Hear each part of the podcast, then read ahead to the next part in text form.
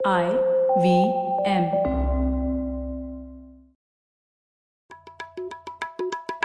भाई हम हिंदुस्तानियों को बतियाना बड़ा पसंद है। बंगाली में अड्डा उड़िया में खोटी कन्नड़ा में हरटे और हिंदी में पुलियाबाजी। इस कला के लिए हमारी हर भाषा में एक शब्द है। तो प्रणय और मैं तो अक्सर मिलकर पुलियाबाजी करते ही रहते हैं। हमने सोचा कि आपको भी इसमें शामिल कर लिया जाए। तो आइए प्रणय और सौरभ के साथ करते हैं पुलियाबाजी। हेलो सौरभ कैसे हैं आप? बस प्रणय वो कहते हैं ना दर्द से ऐसा नाता रहा कि अब दर्द का एहसास भी जाता रहा। आप हर पुलियाबाजी के एपिसोड में ऐसे दर्दनाक शुरुआत करते हैं आजकल। अभी मतलब ऐसा ऐसा माहौल चल रहा है कि अभी क्या बोले? तो ठीक है चलो दर्द की बात ही कर रहे तो आजकल चीन बहुत दर्द दिए दे रहा है इंडिया को तो उसी के बारे में आज पुलियाबाजी करते हैं ना। हाँ मतलब दर्द दर्द की कोई कमी नहीं है हमारे देश में। हाँ ठीक है। अब बाहर से भी आ रहा है बाहर से भी दर्द बाहर से ही आया है। बाहर से भी आया पर हमारे हमारे खुद के गम कोई कम नहीं थे जो और उसमें ऐड होते जा रहे हैं। ठीक है तो उसी के बारे में डिस्कस किया था। पहले सौरभ पर मैं आपने ये थोड़ा ऑब्ज़र्व किया क्या कि अब हमारे भारत के दो मेन एडवर्सरीज है। अब पाकिस्तान तो है एक और चाइना है। और हम तो कहते ही आ रहे हैं कि चाइना सबसे ज़्यादा बड़ा एडवर्सरी है और उसके ऊपर हमारा ध्यान केंद्रित होना चाहिए। वो हम दस साल से कहते आ रहे हैं लेकिन आज शायद हम लोग अब देख रहे हैं चा- चाइना को उस नज़र से। हम्म। लेकिन आपने देखा गया कि चाइना और पाकिस्तान के विरुद्ध भारत का और भारतीय लोगों का जो नज़रिया है वो बहुत अलग है। हाँ नज़रिया भी और रवैया भी। हाँ दोनों दोनों बिल्कुल। दोनों में ही फ़र्क है। एक तो पाकिस्तान के साथ ना ऐसे जाति खुंदक रहती है जैसे आपके अपने रिश्तेदारों के साथ रहती है ना। हाँ हाँ बिल्कुल। तो या तो ऐसा जाति प्रेम रहेगा बहुत लोगों को या एकदम जाति खुंदक। हाँ हाँ। ठीक है और चाइना ऐसा होता है जैसे कोई दूर के कोई जैसे जंगल से वीरप्पन के गुंडे आके मार के चले गए तो आप सोचते भी क्या किया जाए। क्या हमको पता ही नहीं वो क्या है तो हमको पता उनके बारे में कोई खास पता भी नहीं है ये भी नहीं हम्म। पता वो क्यों करते हैं। हाँ और और उनको हम क्या करें? हम्म हम्म। हाँ ये हमारे साथ क्यों? और दूसरा और एक बड़ा फ़र्क तो मुझे ये लगता है ठीक है ये तो हम आम लोगों की बात है कि हमें नहीं पता या कुछ पर मेरे हम्म। हिसाब से सरकार का भी रवैया अलग है और सरकार के लिए तो हम ऐसा नहीं बोल सकते सरकार को तो बहुत कुछ पता है। हम्म हम्म। तो ये तो आम आदमी का एक जो नज़रिया है वो एक बात है सरकार का रवैया क्यों अलग है ये ज़्यादा इंटरेस्टिंग क्वेश्चन है। हाँ हाँ। बिल्कुल सौरभ और आपने देखा होगा कि ये जो हालात हुए अभी कुछ पिछले कुछ दिनों में उसमें कहीं भी भारतीय सरकार ने चीन का नाम तक नहीं लिया है। हाँ। ना हाँ किसी ऑफिशियल स्टेटमेंट में नाम लिया है जो मोदी सरकार ने और उनके एमईए ने जो भी स्टेटमेंट दिया उसमें चाइना का बिल्कुल नाम नहीं है। अभी मोदी जी ने जो स्टेटमेंट दिया था लद्दाख में वहाँ पे भी चाइना का नाम हाँ पूरी स्पीच में हाँ हाँ पूरी स्पीच में नाम नहीं है जबकि जब अगर पाकिस्तान होता तो पूरी स्पीच में पाकिस्तान पाकिस्तान इमरान खान इमरान खान भरा होता। हाँ बिल्कुल। और जो ऐप बैन किया है हम लोगों ने उसके नोटिफिकेशन में भी कहीं भी चाइना का नाम नहीं है। ऐसा कहीं नहीं लिखा है कि ये चाइना के ऐप है इसलिए बैन कर रहे हैं। सिर्फ़ ऐसा लिखा गया है कि अ, हमारी जो संप्रभुता है सॉवर्निटी है इन सबको हर्ट करने के लिए कुछ एप्स हैं और उनमें की लिस्ट दे दी है। और बस अ, सिर्फ़ ये बात है कि वो सब उनसठ एप्स चाइनीज़ है। ऐसा कहीं नहीं लिखा है कि ये चाइना के ऐप हम बैन कर रहे हैं। हम्म हम्म। तो ये ये तो अब लेकिन ये बड़ी ऑब्वियस ही चीज़ है ना कि ऐसा क्यों है? क्योंकि हमको चाइना इतना ज़्यादा शक्तिशाली देश है कि कहीं दिखता है ना कि कहीं एक डर है दिल में। हम्म बिल्कुल। हाँ वो जैसे वो हैरी पॉटर में होता था ना वोल्डेमॉर्ट को बोलते थे यू नो हु नाम नहीं लेते हाँ, ठीक है? हाँ, तो विलन का नाम लेने से ही घबराहट होने लगती है। बिल्कुल सौरभ। और मुझे लगता है ये सिर्फ़ आम दृष्टिकोण नहीं है भारतीय लोगों का ये सरकार का नज़रिया भी मुझे ऐसे ही लगा क्योंकि मैंने देखा कि जब ये रिएक्शन जे लद्दाख में जो कुछ हुआ वो हुआ। उसके बाद भारतीय सरकार और भारत भारत के जो रिटायर्ड ऑफिशियल्स हैं एनएसए जो पहले थे, काफ़ी लोगों ने जो लिखे हैं आर्टिकल्स उसको देखकर मुझे ऐसा लगता है कि हम लोग, चीन जब कुछ करता है, हम लोग खुद अपने गिरेबान में देखने लग जाते हैं कि अरे, चीन हमारे साथ ऐसे क्यों कर रहा है? हमने कुछ गलती कर दी क्या? हमने अगस्त फिफ्थ में कुछ कर दिया था कश्मीर में शायद इसलिए कर रहे हैं। नहीं नहीं नहीं हमने एक रोड बना दिया था वहाँ पे इसलिए वो लोग कर रहे हैं। नहीं नहीं अरुणाचल प्रदेश में पिछले साल कोई गया था इसलिए कर रहे हैं। मतलब इसमें हम लोग अपने गलतियाँ देखने लग जाते हैं बजाय ये देखने की कि चीन ही कुछ कर रहा होगा गलत। हाँ और हमको एक्चुअली उन्हीं के ऊपर चढ़ना चाहिए कि बस तू ये क्यों कर रहा है? हाँ, हाँ, हाँ। और दूसरा मेरे को ये भी एक चीज़ लगती है कि एक ठीक है ये सरकार को शायद काफ़ी कुछ पता है लेकिन एक जो अंदर की चीन में जानकारी है उसमें कमी तो है ही। बिल्कुल है ना? तो इवन सरकार में भी हाईएस्ट लेवल पे भी एक थोड़ा सरप्राइज़ रहता है और एक कंफ्यूजन रहता है कि ये क्यों कर रहे हैं? हम्म। इनका असली मकसद क्या है? जो एक थोड़ी चाइना की इंटरनल पॉलिटिक्स और उनकी इंटरनल डायनेमिक्स की समझ जैसे हमको पाकिस्तान की समझ है वैसी चाइना की है नहीं। हाँ वही पाकिस्तान के खिलाफ तो हमेशा हमें हमारे पास जवाब रहता है। बाजवा ने इमरान खान का ध्यान हटाने के लिए ये कर दिया या फिर ऐसे सब चीज़ें थियरीज तो हम लोग बना देते हैं पर चीन के खिलाफ हम लोग ये नहीं बना पाते और ये सरकार के लिए भी सही है और हम आम नागरिक के लिए भी सही है। बिल्कुल बिल्कुल। और और दूसरा एक वो डर वाली चीज़ भी एक तो हम्म। पता नहीं है और दूसरा आई थिंक अब जो पिछले 20 साल में कहना चाहिए पिछले इनफैक्ट पिछले 15 साल में जो एक बहुत ज़्यादा गैप बन गया है चाइना और इंडिया के बीच में तो हमारे रिसोर्सेज में भी बहुत ज़्यादा फ़र्क है। तो उससे भी हमको अब फाइनली तुमको क्या लगता है? मतलब हमने एक ही ठोस कदम उठाया चाइना के खिलाफ क्योंकि ऐप बैन कर दी। हम्म, हम्म। हाँ तो आई डोंट नो चाइना में लोग हँसते होंगे राइट कि ठीक है भाई हम तुम्हारी जो है हम तुम्हारी थोड़ी सी ज़मीन लेंगे तो तुम हमारे दो और ऐप बैन कर लो। हम्म। हाँ ये तो अच्छा सौदा लग रहा होगा उनको। और आ, मैं देखता हूँ जब पाकिस्तान की बात करते हैं तो शायद ये भी एक चीज़ है सौरभ की पिछले जितने भी वॉर्स हुए हैं उसमें हम लोग जीते हैं पाकिस्तान से, पाकिस्तान छोटा पावर है। तो शायद उसके बारे में सोचना हमारे लिए एक मैनेजेबल प्रॉब्लम लगता है। तो हमको लगता है, ठीक है, पाकिस्तान को मैनेज कर सकते हैं, इसीलिए उसके ऊपर हावी हो जाते हैं हम अक्सर। पर चीन जब आता है तो थोड़ी ये ये जो डर की भावना आपने बोली, उसकी वजह से हम लोग इतने एग्रेसिव नहीं हो पाते जैसा पाकिस्तान की। लेकिन ये भी मुझे लगता है ये थोड़ा साइकोलॉजिकल है ना प्रणय। अब जैसे हा, हाल फ़िलहाल में आई I मीन mean, तुमने भी इस बारे में बताया था। तो जैसे ठीक है बासठ की लड़ाई में काफ़ी चीन ने पिटाई करी थी लेकिन उसके बाद 67 में इंडिया ने चीन को खदेड़ा भी था 87 में भी हमने खदेड़ा था। हुँ? अभी हाल फ़िलहाल में डोकलम में भी कोई हम ऐसे पीछे नहीं हटे थे। तो ऐसा भी नहीं है कि सी दोनों न्यूक्लियर पावर है और बासठ में तो थे नहीं अब दोनों न्यूक्लियर पावर है। हम हम्म। पाकिस्तान के खिलाफ तो बहुत ज़्यादा लक्ष्मण रेखा खींचते रहते हैं कि भाई न्यूक्लियर पावर है कुछ हो नहीं सकता लिमिटेड वॉर ही हो सकती है। तो चीन के खिलाफ हम इतने हम भी तो न्यूक्लियर पावर है। बिल्कुल, बिल्कुल। पाकिस्तान हमसे जितना छोटा है हम चीन से उतने ही छोटे हैं। हम्म नहीं और एक्चुअली मैं आपसे बिल्कुल सहमत हूँ कि uh, ये जो है ये साइकोलॉजिकली है और शायद साइकोलॉजिकल इसीलिए है क्योंकि हमें उनके बारे में पता नहीं और हम लोगों ने एक मिथ्य बना रखा है चाइना के बारे में ना कि सब कुछ जो चाइना में होता है वो स्ट्रेटेजिकली सोचते हैं तीस साल के बारे में सोचते हैं सब कुछ वहाँ पे एकदम प्लान तरीके से होता है। तो इन सब सोच की वजह से ना हम लोग अपनी केपेबिलिटी को क्वेश्चन करने लग जाते हैं। लेकिन सच्चाई तो ये नहीं है।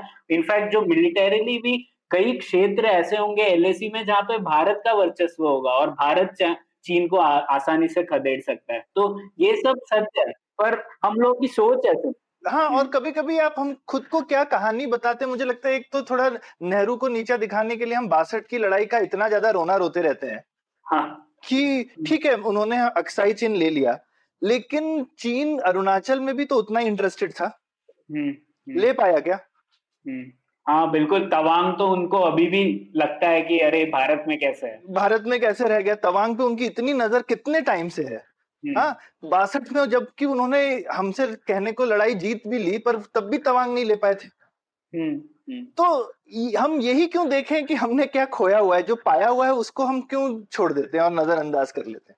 हाँ। तो ये कहीं कहीं पे हमारी जो एक डोमेस्टिक पॉलिटिक्स भी है मुझे लगता है शायद बासठ की लड़ाई शास्त्री के अंडर में ही होती नेहरू की जगह ना तो शायद उतना प्रॉब्लम नहीं होती अच्छा हाँ वो भी हो सकता है ठीक है वो उसको हम इतना बढ़ाते हैं क्यों अब क्योंकि सड़सठ का और जो सत्तासी की हमने चाइना से मुठभेड़े जीती हैं वो हम्म। तो नेहरू के अंडर में नहीं थी तो उसके बारे में हम बात भी नहीं करते हम्म। ठीक है तो वरना हम हम हम अपनी जीत पे क्यों नहीं फोकस करें हार पे क्यों फोकस करें वो भी जो इतनी पुरानी है तो एक ये सब जो है ना, ये थोड़े थोड़े एक साइकोलॉजिकल चीज़ें भी हैं और एक थोड़ी एक हमारी डोमेस्टिक पॉलिटिक्स की खामी है कि आज की डेट में भी लोग नेहरू को हराने में लगे हुए हैं, चाइना को हराने की जगह। हाँ उस बेचारे को मरे हुए इतने साल हो गए तो अभी ये ये जो एक प्रॉब्लम है ना, जो हमारी एटलीस्ट डोमेस्टिक पॉलिटी की कमी है और मुझे लगता है एक तो फॉरेन पॉलिसी की भी कमी है जहाँ पे हम अपने एडवर्सरीज को समझते नहीं है ठीक से। हम्म। कि कितने हमारे फॉरेन पॉलिसी में या आर में कितने चाइनीज़ स्पीकर्स हैं चाइना में हमारे कितने लोग बैठे हुए हैं हम्म। जो कि हमको खबर दे रहे हो कि वहाँ पे क्या चल रहा है अंदर क्या चल रहा है हमारे कितने इन्फॉर्मेंट्स हैं वहाँ पे ये सब तो अब काफ़ी ज़ाहिर बात है कि वो हम इन सब चीज़ों में वीक हैं बिल्कुल हम्म। और शायद ये एक अच्छी बात है सौरभ की इस बहाने अब शायद अब सोच पाएँगे कि हमारा फोकस चीन की तरफ़ होना चाहिए और ये सब जो इंस्ट्रूमेंट्स हैं इंटेलिजेंस मिलिट्री ये सबको हम लोगों को और केंद्रित करना है चीन से निपटने के लिए। हाँ पर यहाँ पे प्रणय प्रॉब्लम है मतलब ये चीन वाली चीज़ तो जॉर्ज फर्नांडिस ने कितना पहले बोली थी ना खुल्लम खुल्ला। हम्म, हाँ हम्म। ये इवन कारगिल की लड़ाई के बाद उन्होंने बोला था कि भैया चीन से ज़्यादा फोकस करो और पाकिस्तान पे कम करो। तो मुझे लगता है कहीं पर एक हमारी डोमेस्टिक पॉलिटिक्स की भी जैसे जो बोलते हैं ना पाकिस्तान को गाली दे करके हिंदुस्तान में वोट मिलते हैं। चीन को गाली दे करके कौन वोट देता है आपको? हम्म, ये तो सही बात है हाँ। ये मुझे लगता है काफ़ी प्रॉब्लम है कि हिंदुस्तान का जो पॉलिटिक्स भी है इंटरनल वो हिंदुस्तान को पीछे खींच रहा है इन सब कदमों को उठाने से। तो अभी मेरे को ये बताओ लेकिन कि हिंदुस्तान को चलो जो हिंदुस्तान ने किया वो तो किया पर तुमको क्या लगता है कि क्या कर सकते थे? सौरभ मुझे तो लगता है कि बहुत सारे ऑप्शंस है भारत के साथ। सबसे पहले तो एक मिलिट्री जो ऑप्शन है ठीक है? तो हम्म। जो चीन ने किया जैसे हम कह सकते हैं हम लोग भारत जहाँ पे पेट्रोलिंग करता था पहले वहाँ पर चीन के लोग आ गए और उन्होंने काफ़ी स्ट्रक्चर बना दिए वहाँ पे है ना? तो वो सब चीज़ भारत भी कर सकता है कई एरिया में और भारत शायद करता भी होगा भारतीय आर्मी करती भी होगी। तो सबसे पहले तो हमें ये करना चाहिए देखिए चीन और भारत के बीच जो बॉर्डर है वो three thousand five hundred kilometre long है। कई क्षेत्रों में पूरी तरीके से भारत हावी है कुछ क्षेत्रों में चीन हावी है। तो ऐसे एरिया अभी भी हैं भारत के पास जो हम लोग एक टिट फॉर टैट कर सकते हैं चीन के अगेंस्ट हम्म। तो हमें अभी तक कर लेना चाहिए था। क्यों नहीं कर पाए वो मुझे नहीं पता पर अभी भी मौका है शायद हमें उनको सीख सिखानी चाहिए थी उसी वक्त। बिल्कुल आई I मीन mean, और ये थोड़ा अच्छा थोड़ा आड़ा तरीका है सीधे सीधे लड़ाई करने की ज़रूरत नहीं है क्योंकि लड़ाई कौन चाहता है लड़ाई बड़े ना बढ़े तो अच्छी बात है लेकिन हम बोल सकते हैं चलो तुम इधर घुसाए तो हम दूसरी जगह दस किलोमीटर घुस गए। और जितना मैंने बात की है सौरभ मिलिट्री स्पेशलिस्ट से और जो मिलिट्री में रह चुके हैं वो बोल रहे थे कि ऐसा ही होता है जनरली हम्म। और ये सब टैक्टिकल तरीके से सॉर्ट आउट हो जाता है कि अगर चीन ने इस तरफ़ किया तो उसी सेक्टर में आ, सिग्नल आ जाता है कि तुम आ, ऐसे ही उनके साथ कर लो और फिर वो सेटल हो जाता है। लेकिन इस बार ये सब नहीं हो पाया और चीन ने इसको काफ़ी हद आगे तक लेके गए। तो इसलिए मुझे लगता है कि उनका मकसद सिर्फ़ ये यहाँ पर कैप्चर करके रहना नहीं था। उनका मकसद शायद भारत को चैलेंज करना था और इसीलिए वो अब भूटान में भी कुछ हरकतें कर रहे हैं और नेपाल में भी उनका कुछ चल रहा है। तो ये सब एक बड़ी बात लग रही है। सिर्फ़ एक छोटी सी टैक्टिकल हरकत नहीं लग रही। हम्म एक जगह। और ये कोई ऐसी चीज़ भी नहीं लग रही जो कि आजकल में खत्म हो जाएगी शायद। लंबा चलने वाला है। तो अगर और खासकर ये लंबा चलने वाला है तो हमारे पास ऑप्शंस होने चाहिए। तो एक तो चलो ये बॉर्डर पे हो गया लेकिन हमको क्या उसी जगह जवाब देने की ज़रूरत है? हम किसी और क्षेत्र में जवाब नहीं दे सकते। बिल्कुल। तो और सौरभ एक ये तो मिलिट्री पार्ट हो गया। दूसरी चीज़ हमें देखनी है कि हमें आ, ये तो रियलाइज़ करना है कि इस हालात में चीन का पावर भारत के पावर से एटलीस्ट इकोनॉमिक तौर पर ज़्यादा है। तो हमें एक और ऑप्शन रहता है कि दूसरे देशों के साथ हम लोग कंबाइन करें अपना पावर और बैलेंस कर पाए चाइना को।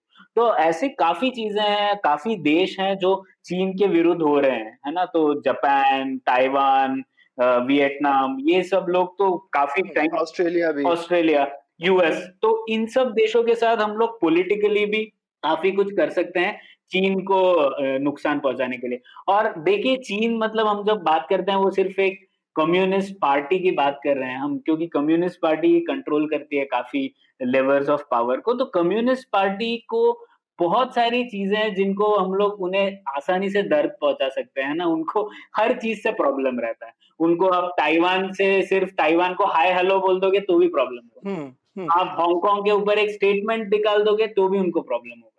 तो उनकी इतनी दुखती रग है हम लोग कोई कई दुखती रग को कभी भी यूज़ कर सकते हैं। हम्म। तो हम लोग नहीं कर रहे हैं अभी तक। हम्म, हम्म। तो ये ये मुझे कभी लेकिन समझ में नहीं आता है। मतलब हम हम जैसे ताइवान को डिप्लोमेटिक स्टेटस क्यों नहीं दे देते? हाँ।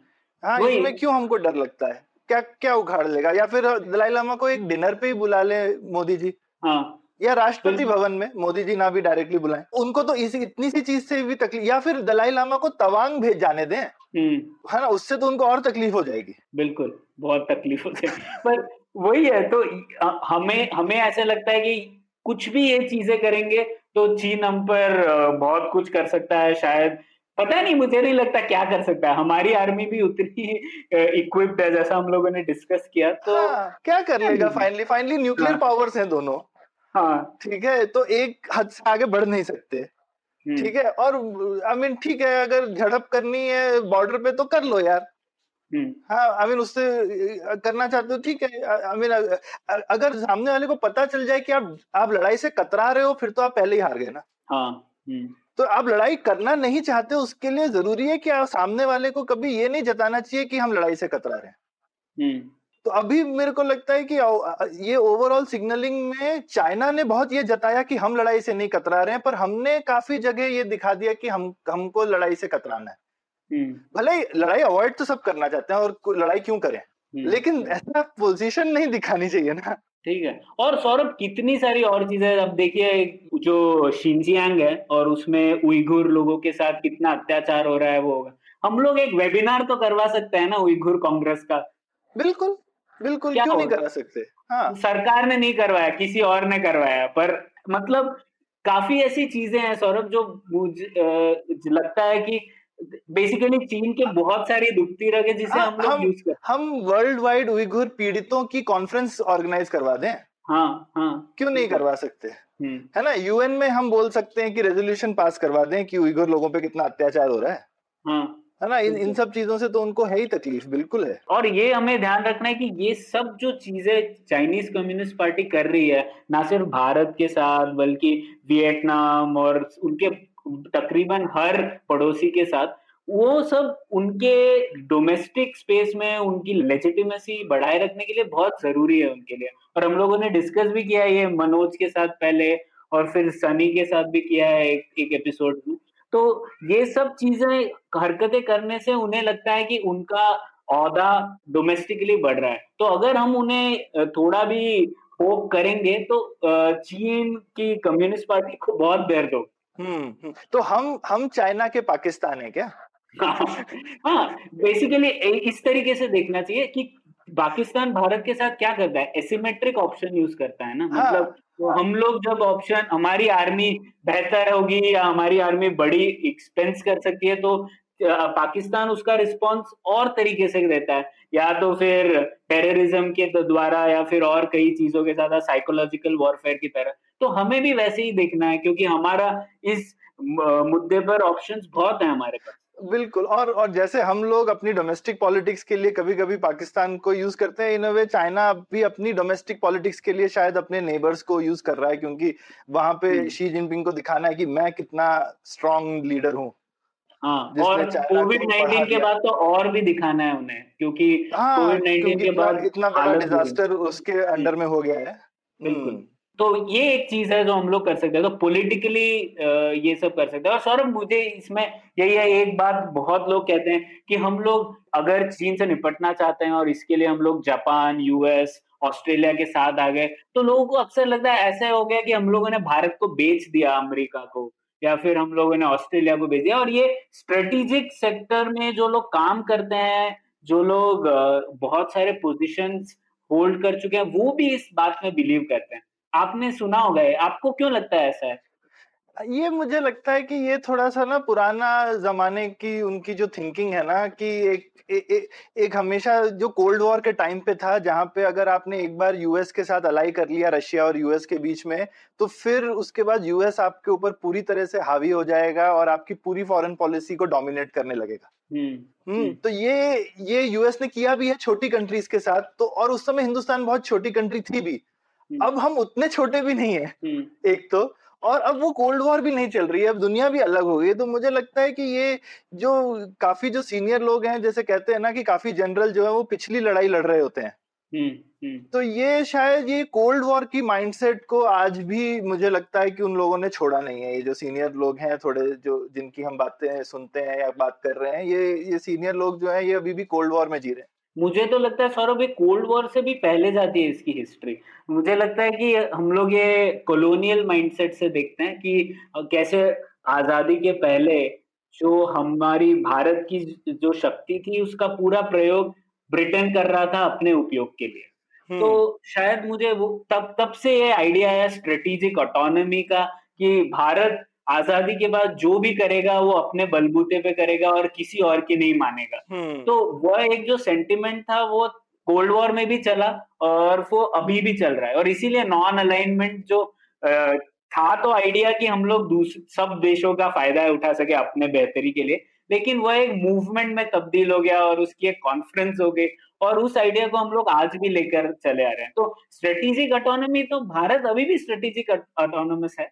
और अगर हम लोग यूएस की सहायता ले या जापान की सहायता ले तो फिर भी हम लोग ऐसा तो नहीं है कि हम लोग बेच रहे हैं भारत को। हाँ, और और ये तो एक फॉरेन पॉलिसी या किसी भी लड़ाई वगैरह में एलाइज बनाना तो एक आपकी चॉइस है ना? और बिना एलाइज के कौन दुनिया में जीत सकता है? हाँ. तो आपको हमेशा आप कौन एल चुनते हो ये तो एक काफ़ी स्ट्रेटेजिक डिसीज़न होता है। तो ये आपका स्ट्रेटेजिक डिसीज़न है ना कि आप किसके साथ एल कर रहे हैं। तो ये चीज़ से पता नहीं मुझे मतलब ये तो हमने अर्थशास्त्र का भी जो एपिसोड किया था उसमें मतलब एलाइज कौन एलाई होना चाहिए और कैसे एलाई चूज़ करना चाहिए ये एक बहुत ही इंपॉर्टेंट स्ट्रेटेजिक डिसीज़न होता है। हम्म। तो नॉन अलाइन मूवमेंट को इस तरह से इंटरप्रेट करना कि हम किसी के एलाई नहीं बनेंगे कभी ये तो मूर्खता है। हम्म, हाँ। कि भाई अगर आप अलायंस में बिलीव ही नहीं करते तो फिर आप दुनिया में क्या जियो पॉलिटिक्स करोगे? हम्म, हम्म। है ना? तो एलाई एलाई करना तो एक बहुत ही इम्पोर्टेंट हिस्सा होता है किसी भी फॉरेन पॉलिसी का और किसी भी स्ट्रेटेजी का। और आज आप एक से अलाई करोगे कल दूसरे से करोगे। ये भी हम्म। सोचना कि आप परमानेंट किसी के फ्रेंड नहीं होते हो कभी किसी के परमानेंट एनिमी नहीं होते हो। आज हम शायद चाइना के खिलाफ यूएस से अलाई कर रहे हैं पर हो सकता है कभी और हम ये चाइना से अलाई करें यूएस के खिलाफ हु नोस तो ये आई थिंक ये कॉन्फिडेंस होना चाहिए हमको कि हमने अपने आप को बेच दिया टाइप वाला सेंटिमेंट अगर हाँ मैंने मैंने इसको कॉलोनियलिज्म से नहीं जोड़ा था पर हाँ अगर ये नॉन अलाइन मूवमेंट और नॉन अलाइन मूवमेंट भी मुझे लगता है एक थोड़ा कोल्ड वॉर का इम्पैक्ट था। हम्म। और मुझे लगता है वो ठीक है कोल्ड वॉर में हमने किया लेकिन एलाइज तो आपको रखने चाहिए। ये सोचना कि आप बिना एलाइज के सरवाइव कर सकते हो या अपनी स्ट्रेटेजी खेल सकते हो तो ये तो आप खेल ही ठीक से नहीं खेल रहे। बिल्कुल। और खुद चीन ने भी वही किया ना। हमारे पास एक उदाहरण भी है कि जैसे पहले चीन और रशिया के बीच में झड़प हुई और उसके बाद निक्सन और किसिंजर ने चीन के साथ रिश्ते बनाए और यूएस का बड़ा योगदान था चीन को लाने में जहाँ पे वो आज पहुँच चुके हैं। बिल्कुल तो बिल्कुल। फ़ायदा लिया इसका तो हमको भी लेना चाहिए हम क्यों नहीं ले पाए? हाँ हाँ हाँ बिल्कुल। ये ये सब हम अपने आप को पीछे खींचने वाली मानसिकता है ये। हाँ बिल्कुल। और सौरभ एक और चीज़ हम लोग जो कर सकते हैं कि हम लोग को चीन के आ, मतलब ये जो कॉन्फ्रेंटेशन हो रहा है ये वहाँ पे ले जाना चाहिए जहाँ पे चीन को और नुकसान हो। जैसे कि हम लोग अगर साउथ चाइना सी में कुछ करें या कोऑपरेशन करें यूएस के साथ ऑस्ट्रेलिया के साथ तो ये सब चीज़ें भी हैं जो चीन को बहुत प्रिय हैं ये सब इश्यूज़ तो अगर हम लोग वहाँ पर कुछ उनको दर्द दे पाए तो वो लोग हमारी यहाँ पर जो हमारे बॉर्डर पर हमारे ऑप्शंस को और ज़्यादा रिस्पेक्ट करें बिल्कुल बिल्कुल। और और लड़ाई तो जैसा हमेशा बोलते ही है कि लड़ाई को अपने बॉर्डर से दूर ले जाने में ही समझदारी है। हुँ, तो हुँ, अगर हम अपने बॉर्डर की जगह रिटेलिएशन साउथ चाइना सी में करें तो तो बिल्कुल हमारे ऑप्शंस खुलते ही हैं इसके और और मेरे हिसाब से भारतीय नेवी काफ़ी सक्षम है ये करने के लिए। तो इसमें मेरे को एक और चीज़ पूछनी थी अब खैर सीडीएस वगैरह बन रहा है लेकिन क्या इंडिया का स्ट्रेटेजिक माइंडसेट थोड़ा आर्मी फोकस ज़्यादा है? हम अपनी बाकी ऑप्शन को देखते नहीं है ठीक से? हाँ वो तो है सौरभ क्योंकि आर्मी फोकस किस लिए है?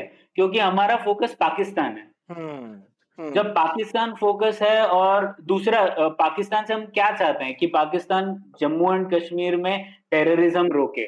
तो मतलब हमारा फोकस दो तरीके का हो जाता है। एक हम लोग पाकिस्तान को कैसे पाकिस्तान का लैंड हड़प ले अगर वो कुछ इस तरह की, की हरकत करे जिससे कि हम लोग उनको रोक पाए। तो इसीलिए हमारी जो थ्री स्ट्राइक कोर है आर्मी में वो सब पाकिस्तान की ओर फोकस्ड है है ना? और दूसरी बात है कि हम लोग टेररिज्म से जूझ रहे हैं तो हम लोग जम्मू एंड कश्मीर में कैसे टेररिज्म रोक पाए उस पर हमारा फोकस है। इन सब चीज़ों के लिए तो आर्मी चाहिए। तो हम लोगों का अगर फोकस पाकिस्तान रहेगा तो हम लोग वही सोचेंगे। अगर हम लोग चाइना की तरफ़ फोकस करेंगे तो हम लोगों को लैंड बॉर्डर साथ ही साथ इंडियन ओशन जो हमारी स्ट्रेंथ है, उसकी तरफ़ देखना पड़ेगा। बिल्कुल बिल्कुल, क्योंकि चाइना के साथ में आई मीन ठीक है लैंड बॉर्डर काफ़ी बड़ा है, लेकिन हमारा, हमारे पास बहुत सारे ऑप्शन है इंडियन ओशन में, उनके खिलाफ। बिल्कुल हाँ और इंडियन ओशन में हमारे पास एडवांटेज है उनके पास नहीं है। साउथ चाइना सी में हम शायद खुद एक साथ ना कर पाए बहुत सारी चीज़ें पर हम लोग कॉपरेशन के साथ काफ़ी और देशों के साथ कर सकते हैं। बिल्कुल वियतनाम और फिलीपींस के साथ में हम अगर या उनके साथ मिलकर करें तो बहुत सारे ऑप्शन है। फिलीपींस तो अभी नहीं क्योंकि जो डुटर्टे है वो तो काफ़ी चीन के साथ उनके अच्छे संबंध है और वो लोग चीन से अगर उनको फ़ायदा मिल रहा है तो उनको कोई प्रॉब्लम तो, नहीं है। तो, तो वो लोग चीन के लिए एक और नेपाल बन रहे हैं। हाँ तो वियतनाम जापान ऑस्ट्रेलिया इंडिया जो क्वाड कंट्रीज़ है। इनफैक्ट अगर आप यूएस को निकाल भी दे तो ये तीन चार कंट्रीज़ को हम लोग कंबाइन करें तो इनका जीडीपी चीन से ज़्यादा हो जाता है। और हम लोग के पास काफ़ी ऑप्शंस है। शायद हम लोग ये भी सोच पाए कि ट्रेड कैसे ओपन कर दे इन चारों कंट्रीज़ के बीच शुरुआत के लिए। और उससे हम लोग और ऑप्शंस बना हम्म, हम्म। और अगर चाइना के खिलाफ कुछ इकोनॉमिकली करना है तो चारों मिलके करें। हाँ। है ना? बजाय इसके कि हम अकेले अकेले कुछ करें। तो चलो ये ये ठीक मौका है इकोनॉमिक ऑप्शंस पे लाने का। तो एक तरह से हमने इकोनॉमिक ऑप्शंस जो हमने एक ही इकोनॉमिक ऑप्शन चूज़ किया वो था ऐप बैन करने का। हाँ, तो इसके हाँ. बारे में तुम्हारा क्या एक तो इकोनॉमिक ऑप्शंस हमको यूज़ करने चाहिए कि नहीं करने चाहिए? और ये ऐप बैन क्या ठीक इकोनॉमिक ऑप्शन था? तो सौरभ इकोनॉमिक ऑप्शन में हम लोगों ने क्या किया है जैसे मिलिट्री डोमेन में एक कॉन्फ्लिक्ट चल रहा था हम्म। उसको हम लोगों ने इकोनॉमिक डोमेन की ओर मोड़ दिया है हम्म। अब वो भी हम लोग को इकोनॉमिकली रिस्पॉन्ड करेंगे शायद है ना पर ये डोमेन हमारा स्ट्रॉन्ग पॉइंट है क्या चीन के अगेंस्ट मुझे नहीं लगता स्ट्रॉन्ग पॉइंट। तो हम लोग क्यों चाहते हैं कि हम लोग आ बैल मुझे मार वाली स्थिति में लाना अपने आप को इस हम्म। मामले में? तो, तो ये तो ये तो हमने ऐप तो हमने काफ़ी खुल्लम खुल्ला बैन किए हैं पर दूसरी जो अंदर की खबर बोलना चाहिए या अंदर की खबर नहीं सभी को मालूम है कि इस समय चाइना से ऑलमोस्ट सारा इम्पोर्ट जो है कस्टम्स में अटक गया हम्म ये मैंने सुना आप ही कह रहे थे। हाँ हाँ हाँ ऑलमोस्ट जितने इम्पोर्टर थे इंडिया में जो भी इम्पोर्ट होता है चाइना से कस्टम वाले कुछ छोड़ ही नहीं रहे हम्म, ठीक है हम्म। तो ये एक हम लोगों ने एक तो थोड़ा सा बोल करके कार्रवाई करी है और एक ये बिना बोले करी और कुछ लोग अपने टीवी भी तोड़ रहे हैं राइट तो ये हम्म। ऐसी तीन तीन तरीके की कार्रवाई हम लोग कर रहे हैं चाइना के खिलाफ तो, हाँ. तो, तो ये ये कार्रवाई लेकिन मेरे को समझ में नहीं आई चलो ऐप बैन तो एक है पर ये जो सामान आ रहा है कस्टम्स में अटका के हमने रखा उसके पैसे तो चाइना को ऑलरेडी मिल चुके हैं हाँ तो और सौरभ हमारे इंपोर्टर्स को नुकसान होगा इसकी वजह से हम लोगों को आइटम्स नहीं मिल पाएँगे इंडस्ट्रीज़ को नुकसान होगा एक्सपोर्टर्स को नुकसान होगा हाँ हाँ बिल्कुल बिल्कुल और ऐसा नहीं है कि ये चीज़ जो है ये हम कल को आई मीन इसका इसको एक तरह से ऐसे सोच सकते हैं कि काफ़ी लोग और मैं जानता भी हूँ काफ़ी लोग सोच रहे हैं कि भाई हम अपने सोर्सिंग के ऑल्टरनेट कैसे बनाए चाइना के हम्म, हम्म, हम्म। हम्म। लेकिन यही है कि चाइना से अभी वो लोग क्यों खरीदते हैं? क्योंकि वहाँ पे जो भी उस क्वालिटी का माल सबसे सस्ते में मिल रहा है। तो आप एक तो आपको अब थोड़ी सी महँगी चीज़ खरीदने पे मजबूर होंगे। हम्म, हम्म। तो उससे आप चाइना का नुकसान कर रहे हैं या अपना ये अब हमको सोचने वाली बात है? ठीक है चाइना की सेल कम हो रही है पर हम एक महँगी चीज़ खरीद रहे हैं। तो ये हमारे लिए अच्छी एक तरह से हमने खुद पे टैक्स लगा दिया चाइना को नुकसान पहुँचाने के लिए। बिल्कुल तो सौरभ वही ऑप्शन है मिलिट्री इकोनॉमिक और मिलिट्री पावर में एक बहुत बड़ा फ़र्क ये होता है कि अगर आप इकोनॉमिक पावर उपयोग कर रहे हैं किसी दूसरे देश को नुकसान पहुँचाने के लिए तो उसका जो रिबाउंस इफ़ेक्ट होता है आपको खुद को बहुत नुकसान होता है उस बारे में तो देख हम्म। लीजिए अमेरिका और चीन के बीच जैसे कि ये ट्रेड वॉर चल रहा है दो तीन सालों से है ना हम्म। तो इस पे काफ़ी रिसर्च हुई है और रिसर्च डेटा ये कहता है कि इस जो टैरिफ बढ़ा दिए हैं यूएस ने, उसका सीधा सीधा असर यूएस कंज्यूमर पर हुआ है। और यूएस कंज्यूमर ज़्यादा पे कर रहा है, उनकी कंपनी जो इंपोर्ट कर रही थी कुछ चीज़ें यूएस में बनाने के लिए, उनको भी ज़्यादा नुकसान हो रहा है। तो काफ़ी बड़ा असर कंज्यूमर पर हो रहा है। अब यूएस कर सकता है शायद, उनकी जीडीपी पर कैपिटा चौसठ हज़ार डॉलर है। हम लोग कर सकते हैं क्या? हम लोग को करना चाहिए कि नहीं? ये हम लोग को सोचने की बात है। इस स्थिति में हम लोग इकोनॉमिक तरीके से और अपने आप को हर्ट करना चाहते हैं कि नहीं ये सोचने की बात बिल्कुल और मैं तो सोचता हूँ कि यहाँ पे भी हमको थोड़ा कॉन्फिडेंस से सोचना चाहिए कि भाई अगर हम अपने देश को चाइनीज़ माल खरीद के ही मज़बूत बना रहे हैं तो ये तो हमारी समझदारी है ना? हाँ, हाँ, चाइना को बोलना चाहिए कि हम तुम्हें सस्ती चीज़ नहीं बेचेंगे। हमें क्यों बोलना चाहिए कि हम सस्ती चीज़ नहीं खरीदेंगे? हम ये क्यों देखते हैं कि दूसरे को क्या मिल रहा है? हम ये देखना चाहिए ना कि हमको क्या मिल रहा है। हाँ पर सौरभ इसमें एक और बात होती है लोग अक्सर कहते हैं डंपिंग और कि चाइना बहुत सारी चीज़ें डंप कर देता है इंडिया में। हम्म। और ये एंटी डंपिंग ड्यूटीज़ होनी चाहिए। इसके बारे में आपने सोचा है क्या? हाँ हाँ इसके बारे में तो तो यहाँ पे ही है तो हमको मेरे हिसाब से वो ठीक बात है कि हमको ज़रूर ये भी थोड़ी समझ वाली चीज़ है कि चाइना किस तरह से अपनी कंपनीज़ को सब्सिडाइज करता है, जिससे कि वो और ज़्यादा कॉस्ट कॉम्पिटेटिव हो जाती हैं और इंडियन प्रोड्यूसर्स उनको नहीं कम्पीट कर पाते हैं। तो ये एक बिल्कुल सोचने वाली चीज़ है और ये पूरी दुनिया में एक्सेप्टेड ट्रेड प्रैक्टिस है कि अगर कोई कंट्री जो है स्पेसिफिकली अपने प्रोड्यूसर्स को सब्सिडाइज कर रही है तो आप उसका एटलीस्ट लेवल प्लेइंग फ़ील्ड बनाते हो हम्म। हर चीज़ में नहीं उसमें फिर से समझदारी लगाते हो भाई अगर कोई पैसे खर्च करके आपको सस्ती चीज़ देना चाह रहा है तो ले लो ना हाँ, आपकी हाँ. जेब से क्या जा रहा है हाँ हम्म। लेकिन उसका एक दूसरा जो एक नुकसान है कि अगर लेकिन वैसी ही चीज़ आपके देश में भी बनती है तो आपके प्रोड्यूसर खत्म हो जाते हैं हम्म। तो ये एक आपका नुकसान भी है कि आपके देश का एम्प्लॉयमेंट थोड़ा सा कम होता है उस एरिया में और बिल्कुल ही आपकी प्रोडक्शन कैपेसिटी चली जाए तो उसके साइड इफ़ेक्ट भी है कि भाई आप फिर कुछ बना ही नहीं सकते अपने देश में क्योंकि एक बेसिक इंडस्ट्रियल लेवल जो है आपके देश का वो मिट जाता है। तो आपको एक एक उसकी चीज़ की तो मुझे लगता है ट्रेड जो है ना उसमें बहुत ही ज़्यादा ब्लैक एंड व्हाइट नहीं रहना चाहिए कि या तो बिल्कुल ही होना चाहिए या नहीं होना चाहिए। थोड़ा ये सूझबूझ वाली चीज़ है कि कहाँ पे आप दिमाग लगाओ कहाँ पे नहीं लगाओ कब आपको एंटी डंपिंग ड्यूटी लगानी है कहाँ नहीं लगानी है। मैं एक सिंपल एग्ज़ाम्पल देता हूँ क्योंकि मैं तो चाइना से थोड़ा डील करता हूँ इम्पोर्ट हम्म। वगैरह के लिए उन्होंने काफ़ी एक अच्छी सी हिडन सब्सिडी देते हैं अपने एक्सपोर्टर्स को या दे रहे थे एटलीस्ट कुछ टाइम पहले तक इंडियन पोर्ट तक शिपिंग फ्री है ओ अच्छा ओके ठीक है हम्म। हम्म। तो अब ये चीज़ कहीं पकड़ में भी नहीं आती है क्योंकि भाई ये चीज़ आप जो है किसी शिपिंग कंपनी के थ्रू ऑफ़र कर दो आप एक पीएसयू चल मान लो इंडियन पोस्टल सर्विस जो है वो बहुत सस्ती हो और बहुत अच्छी हो। और वो बोले कि मैं इंटरनेशनल शिपिंग दूँगा इंडियन प्रोड्यूसर्स को हम्म वर्ल्ड बीटिंग प्राइस पे। ठीक है? अक्सर फ्री मान लो बोले भाई पचास पैसे में आप कोई भी सामान दुनिया में कहीं भी पहुँचा लो। ठीक है? खर्चा भारत सरकार का। तो इससे इंडियन एक्सपोर्टर्स को तो बहुत फ़ायदा होगा ना? हाँ, हाँ अब हम ऐसा और इस चीज़ के ऊपर कोई एंटी डंपिंग चार्ज वार्ज भी नहीं लगेगा क्योंकि आप डायरेक्टली थोड़ी कर रहे हो। ठीक है? तो ये मेरे को लगता है जैसे चाइना ने बहुत क्लेवर तरह से कुछ कुछ चीज़ें सब्सिडाइज करी हैं कि भाई उनको दूर रहने का नुकसान नहीं है। इट इज़ एज इफ़ कि उनकी फैक्ट्री इंडिया में ही है। हम्म। तो जो भी ट्रांसपोर्टेशन का चार्ज था वो खत्म हो गया। तो इस तरह से चाइना काफ़ी समझदारी से सब्सिडीज भी देता है अपनी कंपनीज़ को। पर हम हम्म। एक तो ये चीज़ की नॉलेज कितनी है हमारी ट्रेड बॉडीज में और हमारी ट्रेड मिनिस्ट्री में कि ये ये हो रहा है हमारे साथ। और इसको हम काउंटर कैसे करें?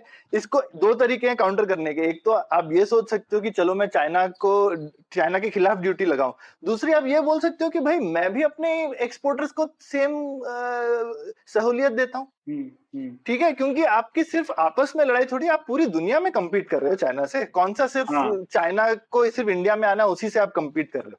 हाँ नहीं सौरभ यही मानसिकता का एक प्रॉब्लम है। हम लोग ये सोच रहे हैं कि चाइना को हम लोग सिर्फ़ भारत में कम्पीट करना हाँ। हम लोग की सोच सीमित है उस तरीके हम्म हम्म हम्म वो तो, तो हम लोग ये एक्सपोर्ट की सोचते ही नहीं है फिर। तो हाँ, हम लोग यही सोच रहे हैं कि चीन को कैसे ब्लॉक कर दूँ मैं? बिल्कुल और और जो चीन से इतना सारा जो इम्पोर्ट आता है वो बहुत सारी उसमें चीज़ें मेरे हिसाब से नाइन्टी परसेंट चीज़ें तो कॉम्पोनेंट्स होती हैं जिसको यूज़ करके हम फर्दर एक्सपोर्ट करते हैं। हम्म। अब उसके लिए अगर सस्ती चीज़ें आ रही है तो शायद अच्छा ही है हमारे लिए। हाँ। सौरभ इसी का हम लोगों ने डेटा देखा था एक ग्रॉस वैल्यू एडेड होता है मतलब हमारे एक्सपोर्ट में इंपोर्ट का कितना सहारा है वो एक कैलकुलेशन होता है। और हमारे एक्सपोर्ट में डेटा भी ये कहता है कि चाइना से इंपोर्ट किया हुआ सामान का बहुत बड़ा योगदान है सबसे बड़ा योगदान उसका है। हम्म, हम्म तो अगर हम उनका मतलब बेसिकली इंपोर्ट हाँ तो अगर हम उनका इंपोर्ट रोक रहे हैं तो हमारा एक्सपोर्ट सफ़र करेगा। हम्म बिल्कुल। तो ये तो ये मुझे ठीक बात लगती है कि शायद हम अगर इकोनॉमिकली ज़्यादा स्ट्रांग हो तो हमको इकोनॉमिक हथियार यूज़ करने चाहिए।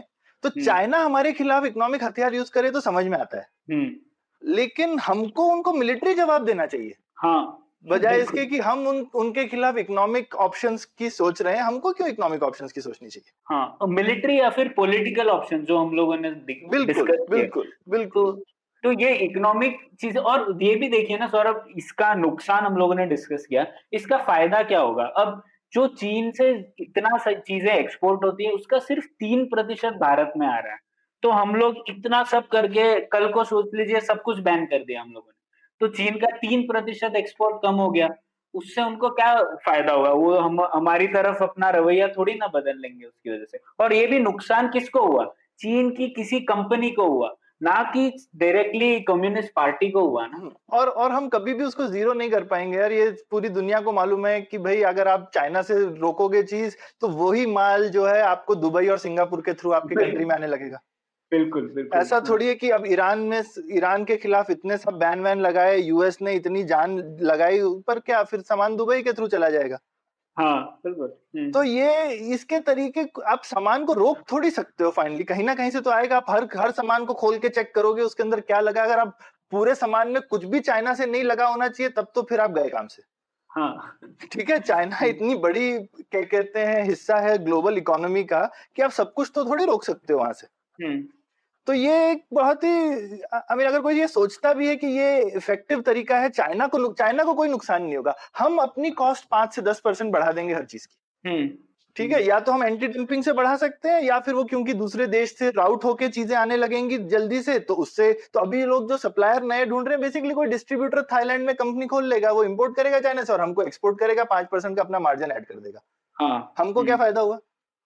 बिल्कुल। थाईलैंड सरकार का फ़ायदा हुआ है चाइना को उतना ही पैसा मिल रहा है थाईलैंड सरकार को एक एक्स्ट्रा पैसा मिल रहा है और थाईलैंड में एक एक्सपोर्टर और पैसा कमा रहा है। ठीक है ये तो ठीक बात बोली सौरभ आपने ये गुड्स की बात हो गई। इन्वेस्टमेंट के बारे में आप क्या कहते हैं? जैसे सरकार ने अभी रिसेंटली एफ़ पॉलिसी है उसमें थोड़ा सा बदलाव लाया और उसमें भी चीन का नाम नहीं लिया ठीक है? उसमें बोला कि भारत के जितने भी नेबर्स हैं उनसे अगर कुछ इन्वेस्टमेंट आ रहा है तो उसके लिए आपको सरकार की परमिशन की ज़रूरत है। हा? और ये हर सेक्टर में उन्होंने कर दिया। तो इसमें मतलब कह तो ये यही रहता हम थोड़ी ना नेपाल से इन्वेस्टमेंट से डरते हैं। हम लोग चीन की खिलाफी करना चाहते हैं है ना? तो ये इन्वेस्टमेंट भी हम लोग अगर रोक देंगे तो इसमें हमको ही नुकसान होगा ना? आपको क्या लगता है? आप तो कंपनी चलाते हैं एक तो आपको क्या लगता है? हाँ नहीं मुझे तो लगता है कि फिर से हमको इसमें ऐसे ही सोचना चाहिए कि अगर आप अपने दुश्मन का पैसा लेकर के समृद्ध हो सकते हो इससे ज़्यादा चलाकी की क्या बात हो सकती? है। ठीक है? तो हाँ। तो अगर चाइना आपको पैसा दे रहा है तो वो बेवकूफ़ है ना। आप ले नहीं रहे हो तो आप बेवकूफ़ हो। हाँ, हाँ, बिल्कुल। नहीं वही सौरभ तो, फिर तो पर फिर से क्योंकि हाँ, अगर मान लो हमारी लड़ाई होती है तो जिसके पास पैसा है उसको लड़ना चाहिए या जिसने पैसा दिया उसको डरना चाहिए? हाँ, बिल्कुल बिल्कुल। हाँ अब तो हम लोगों ने पैसा ले लिया अब अब आप हाँ, क्या अभी क्या पैसा करना? पैसा मैंने ले लिया अभी तो क्या करेगा यार? स्पेशली हाँ। मुझे लगता है खासकर ये सड़कों वड़कों का पैसा यार तुम तो आप बोल सकते हो चलो कुछ सॉफ्टवेयर वॉफ्टवेयर है तुम दूर से बोलोगे मैंने लॉक कर दिया। हम्म, ठीक है आगे से। तो तुम्हारी ऐसी मैं डिपेंडेंस बना दूँगा कि कल को मैं लॉक कर भाई सड़क बना दी तुम सड़क का क्या करोगे? ले जाओगे क्या अपने साथ वापस? हम्म, बिल्कुल हम्म, ठीक है तो हमको तो बोलना चाहिए तुमको जितनी सड़कें बनानी है बनाओ इंडिया में।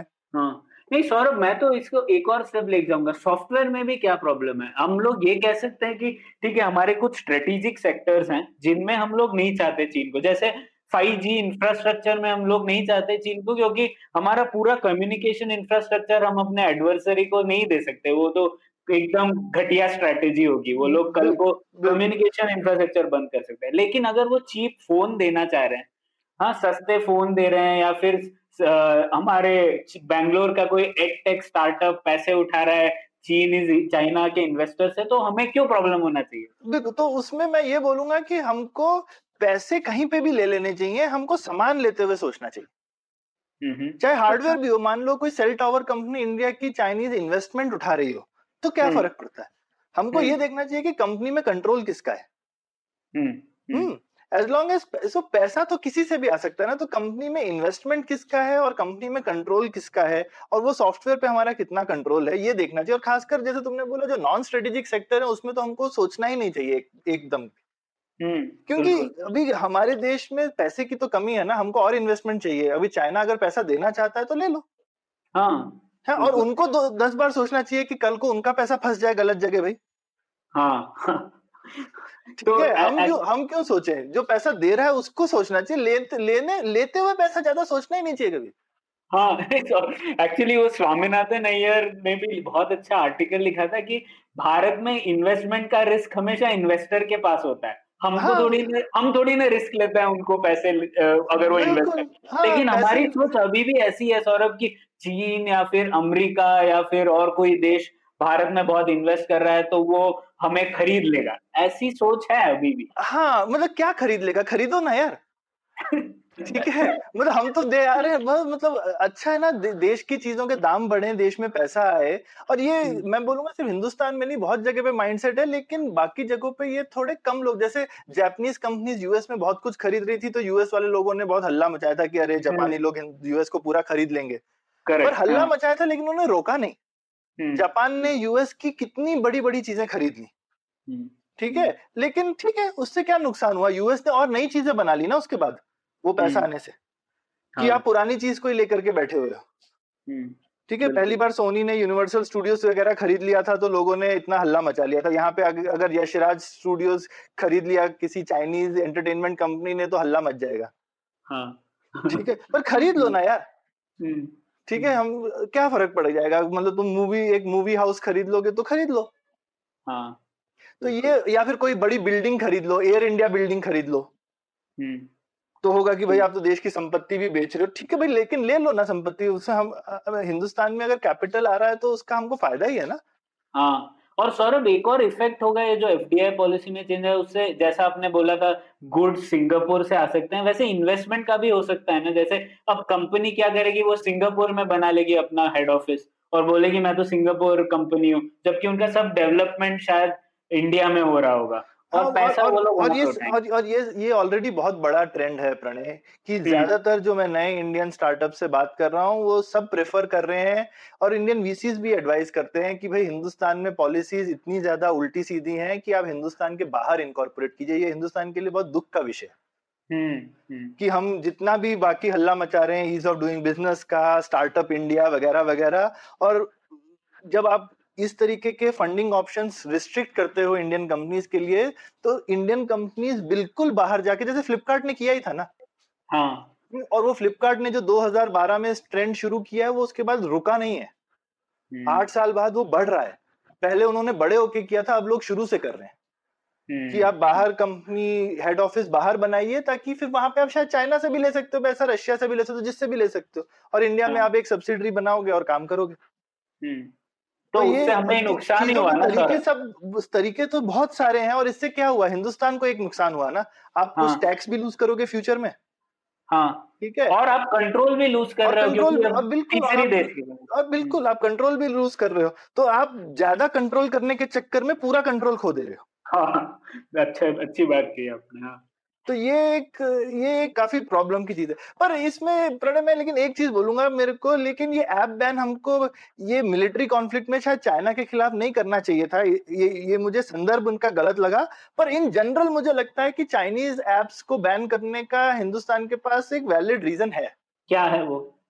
वो ये कि चाइना में कोई भी बाहर की बाहर की ऐप नहीं यूज़ हो सकती। हुँ, हम्म, हुँ. हम्म। तो हम क्यों होने दें उनकी एप्स इंडिया में यूज़ हुँ, हाँ उन्होंने एक, एक जिसको कहते हैं ग्रेट फायरवॉल बना के रखी हुई है सब कुछ जो है वहाँ पे इन, पूरा इंटरनेट जो है मतलब ट्विटर पे चाइनीज़ डिप्लोमेट इंडिया को गाली देते रहते हैं हम्म। लेकिन वही ट्विटर जो है उसपे हम कुछ भी बोलते रहे पर चाइनीज़ सिटीजन उसको नहीं देख सकते हम्म, हम्म। ना ट्विटर ना फेसबुक। ना गूगल कुछ नहीं चलता चाइना के अंदर लेकिन वही है सौरभ इसमें फिर से हम लोग बात कर रहे हैं कि हम लोग को रेसिप्रोकल होना चाहिए वो जैसे हमें ट्रीट कर रहे हैं वैसे ही हमें ट्रीट करना चाहिए। लेकिन हमें इसमें अपना फ़ायदा देखना है कि नहीं? अगर भारत के इतने सारे लोगों को फ़ायदा हो रहा है वो ऐप यूज़ करके तो हम लोग क्यों बैन करें उस चीज़ को? हाँ ये ये हम्म। हाँ ये ये एक बिल्कुल ठीक बात है कि और शायद हमको ये सोचना चाहिए कि उनसठ ऐप हिंदुस्तान में इतने पॉपुलर हैं और सारे चाइना के हैं तो ऐसा क्यों है? ये सवाल हमको पहले पूछना चाहिए। अभी अभी वैसे स्टार्टअप जगत में काफ़ी लोग बहुत खुश हैं और बहुत एक्साइटेड हैं कि भाई अब ये उनसठ ऐप का ऑलरेडी इतना बड़ा मार्केट है तो इसको हम फटाफट हड़प लें। हाँ, हम्म, हाँ. तो एक उनसठ कंपनी इंडिया में बनने का चांस है नहीं हम्म। कि भाई ये ऐप अगर बहुत बड़े थे ऑलरेडी इंडिया में तो आप फिर नई कंपनी बना सकते हो ना जो कि ये ऐप जैसी हो। लेकिन ये थोड़ा शॉर्ट टर्म थिंकिंग है। हमको ये सोचना चाहिए कि मान लो अगर हमने शुरू से ये वाला स्ट्रेटेजी बना के रखी होती तो क्या हम कभी ये सोचते भी कि टिकटॉक जैसी चीज़ इंडिया के गाँव में चलेगी? हाँ बिल्कुल हम्म। है ना? टिकटॉक जो है जैसा वो आई I मीन mean, जो चाइनीज़ ऐप है वो वो बनी बनी तो थी यूएस टीनेजर्स के लिए म्यूजिकली बनी थी म्यूजिकली को टिकटॉक ने एक्वायर किया। हाँ। और उसके बाद ये पूरी दुनिया में चली लेकिन हिंदुस्तान में अगर आप देखो तो एलिट टीनेजर्स ने नहीं अपनाया इसको। इसको हमारे देश के जो सबसे मैं बोलूँगा कि जो नए डिजिटल पार्टिसिपेंट्स थे उन लोगों ने इसको अपना ऐप बनाया। मतलब जो टिकटॉक के आप स्टार्स वगैरह देखें तो आप देखोगे कि कितना टैलेंट है इंडिया में और उन्होंने कितने ज़बरदस्त प्रोडक्शन करते हैं। और और ये चीज़ शायद हम कभी डिस्कवर नहीं करते अगर टिकटॉक नहीं होता। हाँ हाँ। ऐसा नहीं हुआ कि टिकटॉक ने आके कोई किसी इंडियन ऐप को खत्म ये उन्होंने कम्प्लीटली नया मार्केट अपनाया ना। तो शायद सवाल पूछने वाला ये है कि ऐसे उनसठ चाइनीज़ ऐप क्यों हैं और इंडियन ऐप क्यों नहीं है? इसका मेरे पास एक एक जवाब है पर तुम्हारे पास अगर इसका आई मीन इसके बारे में कोई और ख्याल है तो पहले बताओ। नहीं नहीं आप बताइए। तो मेरे को ऐसा लगता है हमेशा और ये सिर्फ़ चाइना के लिए नहीं है यूएस के लिए भी है कि आपका अगर डोमेस्टिक मार्केट स्ट्रांग नहीं है ना हम्म। तो हमको दिखता है कि ये ऐप इंडिया में बहुत बड़े हैं। हम्म, हम्म। लेकिन इन एप्स का टोटल आप देखो टिकटॉक ही ले लो।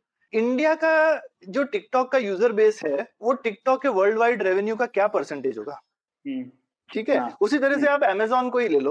अमेजोन का जो इंडिया का यूज़र बेस और रेवेन्यू है वो उनके वर्ल्ड वाइड का कितना परसेंटेज है? हम्म। लेकिन अब देखो तो अमेजोन और टिकटॉक दोनों के लिए आपका जो इन्वेस्टमेंट है अपनी चीज़ बनाने का वो आप स्प्रेड आउट कर सकते हो इतने बड़े मार्केट में जहाँ पे आप हो। हम्म, हम्म। और फिर सॉफ्टवेयर तो आप हर जगह पे सेम यूज़ कर सकते हैं। ऐसा तो नहीं है टिकटॉक को इंडिया के लिए सेपरेट सॉफ्टवेयर बनाता है। समझा नहीं सौरभ मैं ये बात। आप ये कह रहे हैं कि जो टिकटॉक का भारत में रेवेन्यू है वो उनके पूरे रेवेन्यू से बहुत का बहुत छोटा सा हिस्सा है। बहुत छोटा सा हिस्सा है। तो अगर हम्म। और लेकिन टिकटॉक बनाने में बहुत बड़ा इन्वेस्टमेंट भी लगता है। हम्म, हम्म, हम्म। तो अब टिकटॉक बनाने का जो इन्वेस्टमेंट है वो क्या सिर्फ़ भारत का मार्केट झेल सकता है? हाँ नहीं उनको उनको डेवलप करना है और वो पूरे विश्व में फैलाएँगे तभी वो फ़ायदा होगा उनको। बिल्कुल और वो पूरे विश्व में फैलाते हैं या और पूरे विश्व में फैलाने से पहले वो अपने देश में करते हैं ना। तो अपने देश में उन्होंने उसको इतना बड़ा बनाया और उसके बाद जैसे अमेजोन पहले यूएस में बहुत बड़ा बना। हाँ हाँ और वो मार्केट में आप इतने बड़े बनते हैं तो दूसरे तो एक ये हम सिर्फ़ हिंदुस्तान में स्टार्टअप्स को गाली देते रहते हैं या बोलते रहते हैं यहाँ कोई इनोवेशन नहीं होता कुछ चीज़ें मार्केट के साइज़ पे भी डिपेंड करती हैं। हाँ, इस साइज़ ऑफ़ मार्केट में इतना ही इनोवेशन होगा। हम्म, अच्छी बात है आप हम्म। आप कैसे अगर मान लीजिए यहाँ पे पूरा रेवेन्यू ही इस चीज़ का सौ करोड़ का है तो आप उसमें हज़ार करोड़ कैसे लगाओगे कंपनी को बनाने में हम्म। और मार्केट मतलब आप कह रहे हैं कितने लोग खरीदने की क्षमता रखते हैं इस कितने लोग खरीदने की क्षमता रखते हैं और उनके पास कितना पैसा है ही देने के लिए हम्म। हिंदुस्तान में करोड़ों लोग हैं जो टिकटॉक यूज़ करते हैं पर अब लेकिन उनकी जो खरीदने की क्षमता है आपको एडवर्टाइजिंग रेवेन्यू उसी हिसाब से मिलेगा ना ठीक है तो वो एडवर्टाइजिंग रेवेन्यू ही टिकटॉक का रेवेन्यू है तो उससे ज़्यादा वो कैसे कुछ कर लेगी तो अब अब ये देखिए कि मान लीजिए टिकटॉक का मार्केट और ये हाइपोथेटिकल नंबर मैं ऐसे अंदाजे के लिए बोल रहा हूँ मान लीजिए वहाँ हज़ार करोड़ का है हम्म। आप उसके लिए मान लीजिए 500 करोड़ रुपए खर्च करके टिकटॉक जैसी कंपनी बनाए हम्म। उसके बाद में आप बोल सकते हैं भाई मैं एक एडिशनल पाँच पचास करोड़ रुपए लगा करके इंडिया में लॉन्च कर देता हूँ हम्म। लेकिन अब इंडिया की कंपनी सिर्फ़ वो पचास करोड़ लगा करके वो साढ़े पाँच सौ करोड़ की इन्वेस्टमेंट से कैसे कम्पीट करेगी? या उस क्वालिटी से भी। तो आज हम कर सकते हैं क्योंकि एक सॉफ्टवेयर में एक और चीज़ होती है कि चीज़ बनाने में काफ़ी टाइम और पैसा लगता है पर कॉपी करने को कम लगता है। हम्म। तो शायद ये शॉर्ट टर्म में हमको दिखता है और एक और चीज़ है हम शायद काफ़ी चीज़ ओवर एस्टिमेट भी करते हैं। टिकटॉक देखने में बहुत सिंपल लगता है पर वो इतना है नहीं। ठीक है हम्म। काफ़ी सोफिस्टिकेशन है उसमें। हम्म। हाँ और वो सारी सोफिस्टिकेशन पीछे होती है तो हमको दिखती कम है। तो ये ये वाली चीज़ एक, इतना आसान भी नहीं है मैचअप करना, पर अगर कुछ चीज़ों में लेकिन हो भी जाता है कि जहाँ पे डिस्कवरी में ज़्यादा पैसा लगता है, पर फाइनल चीज़ जब डिस्कवर हो गई तो कॉपी करना आसान होता है। पर सौरभ, ये सॉफ्टवेयर की बात करते हैं, जैसे सॉफ्टवेयर जब 2000 सन में जब हम लोग की कंपनीज़ उभरने लगी तो पर वो सॉफ्टवेयर में भी तो हम लोगों का मार्केट बहुत कम था लेकिन भारतीय कंपनीज़ पूरे विश्व में कैसे पॉपुलर हो गई तो हम प्रोडक्ट्स कहाँ बना रहे थे? हम सर्विसेज़ कर रहे थे ना? हम्म, हम्म। तो सर्विसेज़ करना आसान है इन सब चीज़ों में आपको क्योंकि अपनी मार्केट के लिए प्रोडक्ट थोड़ी बना रहे हो। हाँ सही बात। ठीक है आपको हम्म। आप अच्छी मैन पावर ट्रेन कर रहे हो और उनको अच्छे प्रोसेसेस के साथ डिप्लॉय कर रहे हो। है ना? यही करती है ना आईटी सर्विसेज़ कंपनी एक बड़े तौर पे manpower development training and deployment का काम कर रही है। बिल्कुल हम्म, ठीक है और हम्म। अच्छे प्रोसेसेस भी हैं और और इंडिया के मैं उसको ये नहीं कहना चाहता कि कोई लो एंड है मतलब वर्ल्ड बीटिंग काम हमने किया है प्रोसेस के लेवल पे तो हम बहुत बड़े बड़े प्रोजेक्ट्स जो है मल्टी जोग्राफी लेवल पे वगैरह जो कर सकते हैं जो इंडियन प्रोजेक्ट मैनेजमेंट एक्सपर्टीज है वो मेरे ख्याल से दुनिया में सबसे अच्छे लेवल पे ही होगा हम्म, अच्छा। अच्छी कंपनीज़ में बिल्कुल बिल्कुल और वो हमारा स्ट्रेंथ है वो चाइना ने नहीं किया था किसी किसी भी रीजन से हम सिर्फ़ यही देखते रहते हैं चाइना ने क्या अच्छा किया ये चीज़ हमने अच्छी करी और अभी भी हम उसमें अच्छे ही हैं हम्म। ये चीज़ चाइनीज़ कंपनीज़ नहीं कर पाई हमारे हमने जैसे किया ये चीज़। अच्छा हाँ, हाँ बिल्कुल। लेकिन प्रोडक्ट हम्म। जो है आप देखोगे तो ज़्यादातर प्रोडक्ट आप डोमेस्टिक क्योंकि आपको कस्टमर के पास होना पड़ता है प्रोडक्ट बनाने के लिए। हम्म, तो आप अगर कस्टमर्स के करीब हो तो आप सबसे ज़्यादा किसके करीब होते हो? अपने डोमेस्टिक कस्टमर्स के। तो अगर आपकी डोमेस्टिक मार्केट बहुत छोटी है तो आपके प्रोडक्ट्स उसको रिफ्लेक्ट करेंगे ही करेंगे।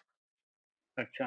हम्म।, हम्म और दूसरा लेकिन ये तरीका है कि आप हमेशा कॉपी तो कर सकते हो कि भाई दूसरे मार्केट में कुछ डेवलप जैसे फ्लिपकार्ट था अमेजोन वो फ्लिपकार्ट के फाउंडर्स ने अमेजोन में ही काम किया हुआ था ना पहले हम्म, हम्म। तो ठीक है आपने देख लिया कि अमेजोन कैसे हुआ आपने उनकी जो 20 साल की जर्नी थी डिस्कवरी की क्योंकि काफ़ी जो नई चीज़ें बनती हैं उसमें ये समझना कि क्या बनाना है इसमें जैसे टिकटॉक का ही अगर मैं कॉन्क्रीट एग्ज़ाम्पल लू तो टिकटॉक के जो फाउंडर्स थे उन्होंने पहले एजुकेशन वीडियो ऐप बनाया अच्छा। ठीक है? हाँ। और चला नहीं। हम्म। ठीक है? उन्होंने ऐसा बनाया था ऐप जिसमें लोग खुद ही एजुकेशनल वीडियो क्रिएट करें और दूसरे लोग कंज्यूम करेंगे। अच्छा अच्छा। तो वो ऑलरेडी वीडियो प्रोडक्शन कंजम्पशन वाले क्षेत्र में थे लेकिन एजुकेशन पॉइंट ऑफ़ व्यू से और जब उन्होंने लॉन्च किया तो चला ही नहीं। अच्छा हाँ। ठीक है? तो फिर उन्होंने सोचा अब क्या करें? उसी टेक्नोलॉजी को फिर उन्होंने चेंज किया एंटरटेनमेंट में। और हम्म। उनके पास में जो इन्वेस्टर्स का पैसा था वो बच गया था थोड़ा पिछले फेलियर से। हम्म। तो उन्होंने वो बचे हुए पैसे से इसको एंटरटेनमेंट में ट्राई किया और वहाँ चल गया हम्म। और पहले उन्होंने सिर्फ़ ये एंटरटेनमेंट पे सिर्फ़ ट्राई किया था कि यूएस के पॉइंट ऑफ़ व्यू से और फिर वो जो कंपनी थी म्यूजिकली उसको टिकटॉक ने खरीदा टिकटॉक भी सेम ही चीज़ ट्राई कर रही थी चाइना के अंदर में और म्यूजिकली भी चाइनीज़ लोगों की कंपनी थी जो ये ट्राई कर रही थी चाइना के बाहर अच्छा हम्म। फिर उन्होंने उनको खरीद के ये टेक्नोलॉजी को पूरा वर्ल्ड वाइड किया और सोचो इंडिया में तो मतलब जो तबका यूज़ कर रहा है उसका कोई कनेक्शन नहीं है पहले के टारगेट मार्केट से तो ये सब डिस्कवरी से आता है। और ये डिस्कवरी हम्म। में बहुत पैसा लगता है। हम्म। तो ये ये जो एक्सपेरिमेंटेशन और गलती करने के लिए जो पैसा चाहिए हम्म। ये पैसा इंडिया में नहीं है। बनी हुई एकदम चीज़ है तो उसको हम कॉपी करने के लिए चाहते हैं और फिर उसमें बहुत सारे लोग हैं कि भाई आप ये तो बनी हुई चीज़ है ये जैसे होता है ना ये बैंक चल रहा है बस अब ये मुझे दे दो। तो ये थोड़ा नेशनलाइज ये थोड़ा हफ़्ता वसूली नेशनलाइजेशन वाला माइंडसेट है। तो ये शॉर्ट टर्म में ये अच्छा है लेकिन हमको सोचना चाहिए कि हम लॉन्ग टर्म अपने लिए क्या करें। ये ये शॉर्ट टर्म करके खुश हो जाना और इस तरह से कंपनी बनाना आ, मुझे लगता है ठीक है। आई मीन कहीं पे गलत गलत चीज़ से भी कुछ सही फ़ायदे हो जाते हैं। जैसे डिमोनेटाइजेशन हुआ था तो थोड़ा बहुत डिजिटल पेमेंट्स वगैरह को बूस्ट मिल गया था उस टाइम पे। हम्म, हम्म। इसका ये मतलब नहीं है कि आपको करना चाहिए था डिमोनेटाइजेशन हाँ तो इधर ये भी है कि ये ऐप बैन शायद नहीं करना चाहिए था पर अभी हो गया है तो इसके कुछ पॉजिटिव साइड इफ़ेक्ट निकल सकते हैं इंडियन कंपनीज़ के लिए स्टार्टअप्स हाँ, के लिए नहीं वैसे तो हर पब्लिक पॉलिसी का किसी ना किसी को फ़ायदा तो ज़रूर होता है कितनी भी खराब हो हाँ, हाँ। क्योंकि हाँ. इतने लोगों को इम्पैक्ट करता है और स्टेक होल्डर्स इतने अलग अलग होते हैं कि आप सबसे घटिया पॉलिसी भी ढूंढ लो मैं आपको उसके पाँच फ़ायदे दिखा सकता हूँ बिल्कुल बिल्कुल। तो आई थिंक इसके इसके कुछ कुछ फ़ायदा इंडियन वीसीज और इंडियन स्टार्टअप्स को इसका कुछ फ़ायदा होने वाला है ऐप बैन का।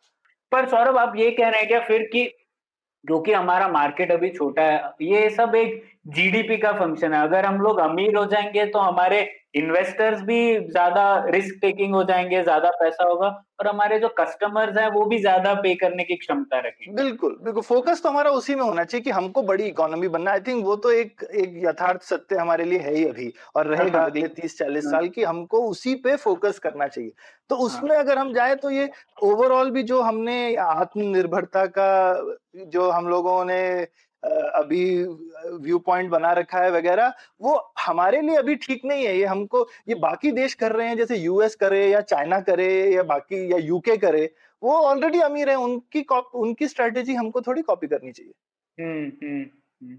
नहीं आप बोल रहे थे ना कि कैसे भारत को फ्री ट्रेड का चैंपियन बनना चाहिए। अरे बिल्कुल बिल्कुल। अब वो 1700 में यूके फ्री ट्रेड का चैंपियन था ना क्योंकि उनको अमीर होना था। हाँ, अगर हाँ. वो ट्रेड नहीं करते तो उनका क्या होता? और वो लोग तो देशों से लड़ाई करने को तैयार थे कि अगर आप फ्री ट्रेड नहीं करने दोगे हमको। हाँ, क्योंकि उनका हाँ, अस्तित्व ही नहीं था बिना फ्री ट्रेड के। तो हमको आज की डेट में 1700 का यूके बन जाना चाहिए। हम्म, हम्म। क्योंकि हम अभी हम अभी उस स्थिति में है जहाँ पे बाकी लोग बड़े बड़े हैं और हम अभी उभर रहे हैं। हम्म। तो हमको स्टेटस को ब्रेक करना है। बाकी लोग स्टेटस को रखना चाहते हैं। हमको थोड़ी स्टेटस को रखना है। हाँ, हाँ. हम तो स्टेटस को के चैलेंजर हैं। बाकी लोगों को हमसे घबराना चाहिए। हम्म, हम्म। हमको तो बोलना चाहिए कि भाई फ्री ट्रेड दुनिया की सबसे अच्छी चीज़ है और उसको रोकने वाला जो है वो बहुत बड़ा गुनहगार है। हम्म, बिल्कुल तो हम लेकिन उल्टी जगह पे चले गए हैं कि हम कह रहे हैं नहीं नहीं फ्री ट्रेड नहीं आत्मनिर्भरता हम ट्रेड वेड कम करेंगे अपनी चीज़ बनाएँगे खुद उगाएँगे खुद खाएँगे पीछे की सब्ज़ी अब अपने किचन गार्डन से इस गाजर तोड़ के खाएँगे। हाँ हाँ बिल्कुल सौरभ तो मतलब फ्री ट्रेड सिर्फ़ फ्री ट्रेड एक आइडियोलॉजी है, इसलिए नहीं, इसमें हम लोगों का फ़ायदा है इसीलिए हमें उसका प्रोपोगेशन कर बिल्कुल यूके में भी कौन सा वो इसलिए कर रहे थे कि हमें उनका फ़ायदा था इसलिए उसको प्रमोट कर रहे थे ना? हाँ अपना उल्लू सीधा करना है हाँ तो हमको हमारा आज आज की डेट में हमारा फ़ायदा फ्री ट्रेड तो और उसमें हम देखें तो फिर हमको हमारा हम अगर चाइना की तरफ़ से बैन करते हैं या even I would say Pakistan का भी ट्रेड हमको तो बोलना चाहिए हम किसी का बैन नहीं करेंगे हमको क्या नुकसान है? हम्म। हमको बोलना चाहिए कि फ्री ट्रेड सबसे अच्छी चीज़ है यूएस को भी नहीं करना चाहिए बैन किसी को नहीं करना चाहिए। फ्री ट्रेड दुनिया के लिए बहुत अच्छा है क्योंकि हमारे लिए अच्छा है। हाँ वही सौरभ और मैं हम लोगों ने पिछले एक दो एपिसोड पहले जो रिकॉर्ड किया था उसमें हम लोगों ने ये भी डिस्कस किया था कि कैसे हम लोग एक फ्री ट्रेड अग्रीमेंट बना सकते हैं बांग्लादेश और शुरुआत वहाँ से कर सकते हैं हमारे नेबर से और फिर उसका और दूसरे देशों में भी बढ़ा सकते हैं। बिल्कुल जहाँ पे मौका लगे हमको लगा देना चाहिए। हमको तो किसी के साथ भी करने में नुकसान नहीं है ना। तो हमको ऑलमोस्ट सब जगह ही फ़ायदा दिखता है। कहीं एक आध जगह हो सकती है मुझे लगता है। एग्रीकल्चर वगैरह में हमको ध्यान रखने की ज़रूरत होती है। तो इसके लिए यहाँ पे भी ना थोड़ा ट्रेड पॉलिसी हमेशा नुआंस्ड होती है। मतलब आप चाहे बोलो ज़ोर ज़ोर से फ्री ट्रेड उसके बाद भी आपको थोड़ी बहुत चीज़ें मतलब जब यूके भी इतना फ्री ट्रेड बोलता था पर अपने इम्पोर्ट्स में तो वो कभी कभी रोक के रखता था चीज़ें। हम्म। हम्म, इंडिया का सूती कपड़ा अपने यहाँ नहीं आने देता था ना। तो आप बोलोगे फ्री ट्रेड लेकिन उसके बाद भी दिमाग लगाओगे। हम्म। तो हाँ। बिल्कुल मुझे लगता है इसमें भी थोड़ी सीक्वेंस की ज़रूरत है। जैसे कि एग्रीकल्चर में ही ले लीजिए कृषि में अगर हम लोग इन्वेस्टमेंट बाहर से लेने की बात करें तो उसके लिए हमें एकदम उत्साहित होना चाहिए क्योंकि इन्वेस्टमेंट बाहर से आएगा तो सबको फ़ायदा होगा। शायद हाँ ट्रेड हमारा सामान वहाँ जाएगा वहाँ का सामान आएगा उसके बारे में हम थोड़ा डिसीज़न थोड़े सालों बाद ले सकते हैं। लेकिन हम लोग आज की स्थिति में इन्वेस्टमेंट भी नहीं आने देते और हम लोग ट्रेड भी नहीं करने देते। वहाँ पे और और और वहाँ पे हमको लेकिन दूसरे लोगों पे चढ़ना चाहिए कि भाई आप जो है हमारे हमारा एग्रीकल्चर प्रोड्यूस हमारे एग्रीकल्चर प्रोड्यूस के एक्सपोर्ट पे तो बहुत जगहों पे पाबंदी है। हम्म, ठीक है? जिसको नॉन ट्रेड बाकी जगहों पे और किस चीज़ को लेकर के है कि भाई सफ़ाई नहीं है कीड़े आ जाएँगे। Non tariff barrier non tariff barrier India के ऊपर खूब लगे तो इंडिया को सबके ऊपर चढ़ जाना चाहिए कि फ्री ट्रेड का क्या मतलब है। भाई अगर हमारा प्रोडक्ट हाँ। अच्छा नहीं है तो आपका कंज्यूमर नहीं खरीदेगा ना। गवर्नमेंट क्यों बीच में कूद रही है? गवर्नमेंट हाँ, कहाँ से क्वालिटी चेक करने लगी? हाँ गवर्नमेंट को क्या भैया अगर हमारा आम सड़ा हुआ है तो आपका कंज्यूमर नहीं खरीदेगा। आप क्या बीच में पड़ रहे हो? हाँ। ठीक है तो हमको इस तरह से उनके ऊपर चढ़ना चाहिए कि भाई अगर हमारा दूध अच्छा नहीं है तो आपका बंदा नहीं खरीदेगा। ठीक है लेकिन ये ये क्या बात हुई? तो फ्री ट्रेड जब आप बोलते हो तो आपको आपको उसको फॉर्मुलेट अपने हिसाब से करना है। हाँ अच्छी वो इम्पोर्टेंट चीज़ है। वही है। तो सौरभ वैसे ऐप बैन इस हालात में जो किया वो तो मुझे लगता है एक भारत की कमज़ोरी दर्शाता है। अगर हम लोग वहाँ पे चाइना ने मिलिट्री एक्शन किया हमारे कितने सोल्जर शहीद भी हो गए। और उसके रिस्पॉन्स में अगर हम लोग एक ऐसा ऑप्शन लेते हैं जहाँ पे हम लोगों ने चाइना के ऐप को बैन किया चाइना का नाम भी नहीं लिया और इसका नुकसान सिर्फ़ कुछ एक चाइनीज़ कंपनी को होगा उसमें हम लोग खुश कैसे हो सकते हैं? हाँ नहीं वो तो मुझे लगता है ठीक बात मुझे लगता है कि आई मीन ये हमारी शायद लैक ऑफ़ इमेजिनेशन दिखाता है कमज़ोरी से भी ज़्यादा। हाँ और लोगों ने तो इसको डिजिटल स्ट्राइक भी बोल दिया है सौरभ। सर्जिकल स्ट्राइक का डिजिटल वर्जन है हाँ अच्छा ठीक है। तो ये ये मुझे लगता है कि ये ठीक है ये ये दूसरी आई मीन किसी एंगल से कहीं पे इसके कुछ फ़ायदे हो सकते हैं पर ओवरऑल आई मीन हम हम बहुत कुछ कर सकते थे और हमने ये चूज़ किया ये ये तो थोड़ी सी आई मीन मुझे मुझे तो आ, मतलब जिसको कहते हैं ना मतलब ये देख के दुख वाली मेरे हिसाब से तो दुख वाली चीज़ है और हमको काफ़ी इंट्रोस्पेक्शन करने की ज़रूरत है कि यही ऑप्शन क्यों निकल के आया? इतने ऑप्शंस में? ये हमारे प्रोसेस की हमारे पास जो इंफॉर्मेशन है जो हमारी पॉलिसी मेकिंग की प्रोसेस है सब पे क्वेश्चन मार्क है। हाँ और सौरभ मैं तो कहूँगा कि अगर हमारे पास यही ऑप्शन रह गया था तो हम लोग अभी ही स्ट्रेटेजिकली ऑटोनोमस नहीं है। क्योंकि अगर हमारे पास चाइना से निपटने के लिए सिर्फ़ इस तरीके के ऑप्शन बच गए तो हम लोग कैसे कह सकते हैं हम स्ट्रेटेजिकली ऑटोनोमस है? बिल्कुल अब मतलब हम उनका नाम ही नहीं ले सकते अगर। हाँ। तो तो फिर क्या स्ट्रेटेजिक ऑटोनॉमी रह गई ना? हाँ तो हम लोग तो को वैसे तो... सोचना चाहिए ना कि हम लोग यूएस का की सहायता लेंगे या फिर यूएस के साथ ट्रेड करेंगे तो हम लोग स्ट्रेटेजिकली ऑटोनोमस नहीं होंगे वैसी बात नहीं है। बिल्कुल बिल्कुल।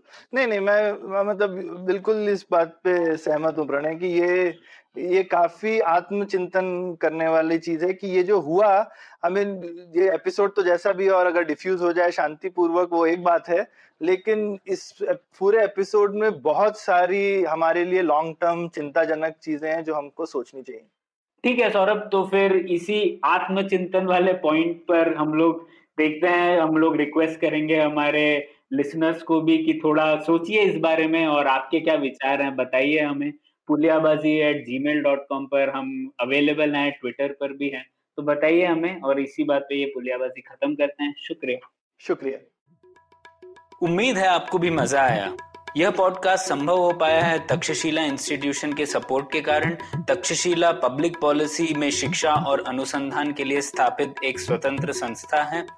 आप दुनिया के किसी भी कोने में हो, आपकी उम्र कुछ भी हो, अगर आप पब्लिक पॉलिसी विदेश नीति या टेक्नोलॉजी गवर्नेंस में रुचि रखते हैं तो तक्षशिला की website Takshashila dot org dot in पर उनके कोर्सेज को ज़रूर चेक कीजिए। और अगर आप पुलियाबाजी में शामिल होना चाहते हैं तो हमसे कनेक्ट कीजिए Puliyabaazi at gmail dot com पर या फिर एट पुलियाबाजी ट्विटर पर। शुक्रिया।